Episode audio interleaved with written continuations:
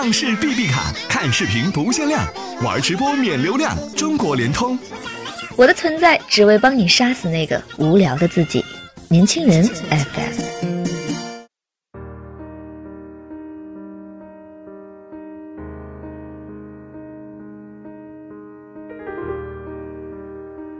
亲爱的听众朋友们，大家好，欢迎收听本期的年轻人阅读栏目，我是主播莫青。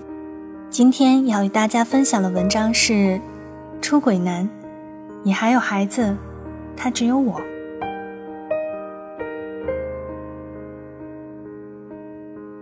丽丽的老公是出了名的靠谱先生，诚实稳重有担当，完全不像会出轨的样子。是的，他还是出轨了。对方是一个刚毕业的大学生，年轻漂亮，还有一身惨痛的身世。那个女孩没有家，父母离异后，把她像皮球一样踢到姥姥家，由老人抚养长大。等姥姥去世了，她就过上了讨饭的生活，父亲家蹭一段时日，母亲家蹭一段时日。受尽了继父继母的白眼。用女孩自己的话来讲，遇上这位靠谱先生是他人生最值得庆幸的事。他是她的顶头上司，工作上指点他，生活上照顾他，尤其是得知他的身世后，对他怜惜有加，但凡能帮忙的，一律帮到底。是什么时候睡在一起的呢？那天女孩子搬家。叫他去帮忙，搬完已经是夜里，女孩就说一起吃宵夜吧。两人去了楼下的宵夜档，兴致所到就喝了几瓶啤酒。女孩说：“喝了酒可不能开车，不如到我楼上坐会儿吧。”那一刻的春风，该是极为撩人吧？他隐约还有理智，知道那扇门一旦推开，一切就回不了头了。可是酒都喝了，哪有不乱性的道理？而后两人就上了床。对，她是个处女。妻子跟他在一起时，当然不是处女了。他不是有处女情节的人。可是那一刻，当他的床上真真切切躺着一个处女，他才觉得那层膜真珍贵啊。再说他的身世已经这么凄惨。他怎么忍心再辜负她？更何况她那么年轻，那么漂亮。就这样，他们开始偷偷摸摸的交往。期间，女孩为他留过一个孩子。但即便是这样，女孩也没有胁迫他离婚。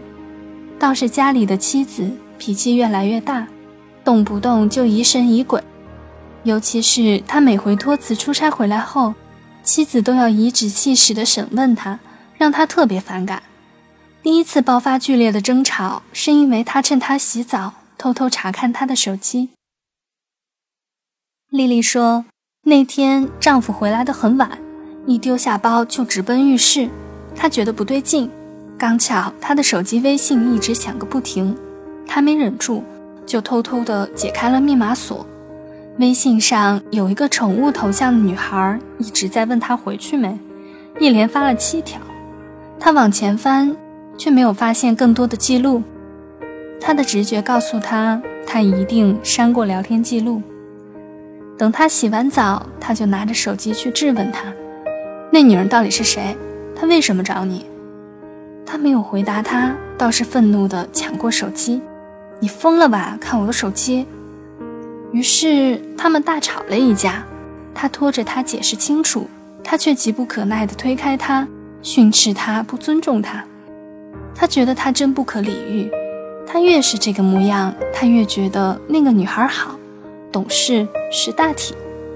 他和妻子就这样僵持着，三天一小吵，五天一大吵，原先的平静日子终于一去不复返。他的第六感告诉他，这里面一定有猫腻，可是他又找不出证据。那个夏天，他时常出差，最长的一次整整半个月没有回家。他说有一个外地的工程项目需要他亲自过去监工，他不信，去他的公司问过，却又发现他没有撒谎。他不知道的是，他的确是出差了，不过全程都带着那个女孩子。他们住同一间酒店，睡同一张床，日日夜夜朝夕相处。出差回来以后，他对她就越发的冷淡，甚至不愿意让她碰他。他总说很累，明天还有应酬，把她推得远远的。这下，即便是傻瓜也该嗅到爱情变质的味道。直到有一天，他在他汽车的副驾座底发现了一个拆开的避孕套。丽丽说。那一刻，他脑袋里一片空白。在此之前，他假设过一百次这个场景，但都不及证据确凿的这一刻来的刺激。那是一种天塌了的感觉。他要去打小三吗？去他的单位闹，还是捉奸在床，扯头发，拍视频？可是闹了，他又想干什么呢？离婚，还是原谅他？他几乎是颤抖着跟他对峙，他也不知道自己想干嘛，但他希望他能给他一个答案。他以为他会道歉，会痛哭，会求他原谅，毕竟他一直是个好丈夫、好爸爸的形象。他甚至希望他能编出一个借口来骗骗他，比如把车借给了同事之类的。可是没有。他点了根烟，跟他讲。她是个好女孩，你想怎么样？你说吧。他愤怒的牙根都要咬碎了。什么叫她是个好女孩？什么又叫你想怎么样？做错事的明明是他们，怎么倒像是他无理取闹？那是他生平第一次动粗，他顺手抓起手提包往他身上砸，见他没有还手，他又脱下高跟鞋，用鞋跟敲他的头。男人起初是挡着忍着，后来一把抢过他的鞋子，冲他怒吼道：“你看看你现在什么样子！”他摔门而去，留下他一个人坐在车里，狼狈的痛哭。他也不知道自己怎么会变成这个样子。好多年前，她也年轻漂亮，追她的人很多，可她就喜欢现在的丈夫，因为他实在。别人送花送钻戒。他只会专心下厨，做好两菜一汤，用保温饭盒装着送到他上班的地方去。有一年，他得了阑尾炎，半夜疼得要命，他急得脸都白了，扛着他往楼下跑。那会儿家里没有买车，也还没有各种打车软件，他一边给幺二零打电话，一边破口大骂。那时候他就觉得自己嫁对了，他是可以托付终生的人。然而，然而呀，离婚的事儿推进的很快。其实他不想离，因为他们有孩子了，孩子今年才三岁，话都说不顺畅。这些天他哭，孩子也跟着哭。他太小了，还不知道自己即将没有爸爸，可是他会心疼妈妈。他说：“妈妈，你不要哭。”我会保护你的。可是丈夫坚持要离，他说：“我已经对不起你了，不能再对不起他。”后来才知道，原来彼时那个女人又怀孕了。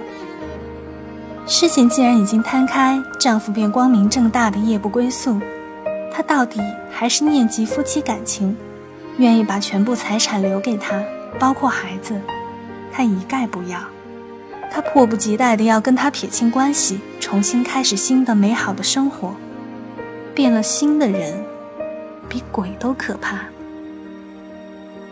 有一天，他实在忍不住了，就叫上自家的兄弟去他的公司闹。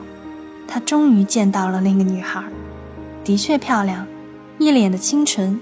见到她，甚至还叫了一声姐姐。谁他妈是你姐姐？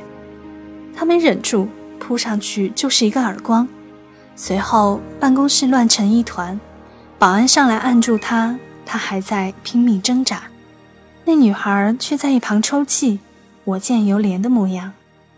他真想上去撕烂他的脸，那个婊子，臭婊子！那是他平生第一次在大庭广众下骂脏话，他被愤怒冲昏了头。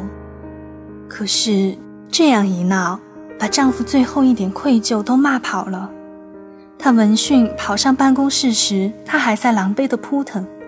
丈夫一冲上来就是一巴掌，她竟然敢打他。她指着他的鼻子喊：“你给我滚回去！”随后，她再也没有回过家。因为没有财产和抚养权的纠纷，协议细节很快就敲定了。期间，丈夫一直没有露面，始终只派律师和他沟通。他这才明白，往日的一切早已烟消云散。他紧紧攥在手里的橡皮筋，一头是他的爱，一头是他的恨，哪头崩了，痛的都只有自己。他太疲惫了。终于妥协下来，给他发短信：“你回来吧，我签字。”最后那个夜晚，他们并排躺在床上，不知道是夜幕太深，容易勾起回忆，还是他的抽泣到底触动了他。他转过去抱住他，抱得他骨头都疼。他觉得恶心，想推开他，却又舍不得，毕竟。他还是爱她的。这些天，他都快被那些翻来又覆去的爱和恨淹没了。前一秒咬牙切齿，恨不得把他撕碎；后一秒又痛哭流涕，甚至低声下气的去求他不要离婚。他把孩子抱给他看，叫孩子喊他爸爸，叫孩子求他不要丢下他们母子。可是这个爸爸，心如磐石。他觉得他在纠缠他，索性连家都不回。他不明白，明明犯错的人是他，怎么挽留的人却一直是自己？因为那个女孩太可怜了吗？她一无所有，她无亲无故，她还是个处女，她为他流产。可是自己呢？这些年的青春是为了狗了吗？她生孩子那会儿，同样九死一生。坐月子没条件请月嫂，什么都要自己打理。刀口还疼得要命，就整夜整夜的抱着孩子哄睡。后来他外派工作，一整年的时间，他又当爹又当妈，白天上班，晚上带孩子，熬出了一身毛病。好不容易现在日子好过了，他却嫌弃他身材走样，嫌弃他疑神疑鬼，嫌弃他脾气暴躁。可是哪个经历生活磨难的人还能温柔如水啊？再说，他对他的怀疑有错吗？他在床上哭得颤抖，哭得喘不过气来，他就从背后抱住他，眼泪流进他的脖颈里。那是一个变了心的男人仅存的一点温存。流干这一点泪，他就要抛下他们母子。丢给他们漫长的、浸满苦与泪的一生。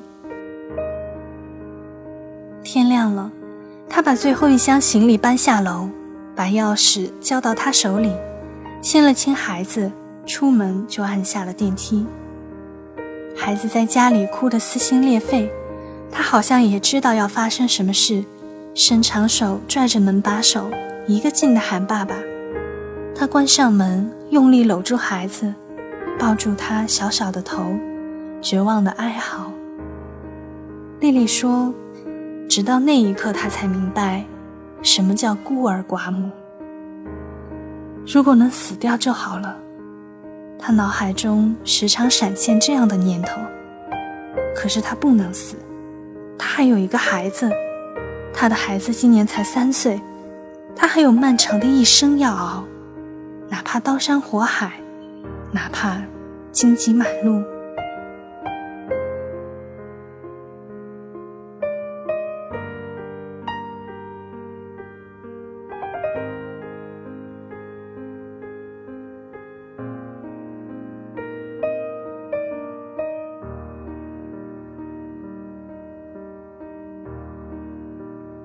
好了，以上就是本期的年轻人阅读，感谢大家的收听。了解更多信息，请关注我们的微信公众平台 “uc 九八一”，或直接搜索“年轻人”。我们下期再见。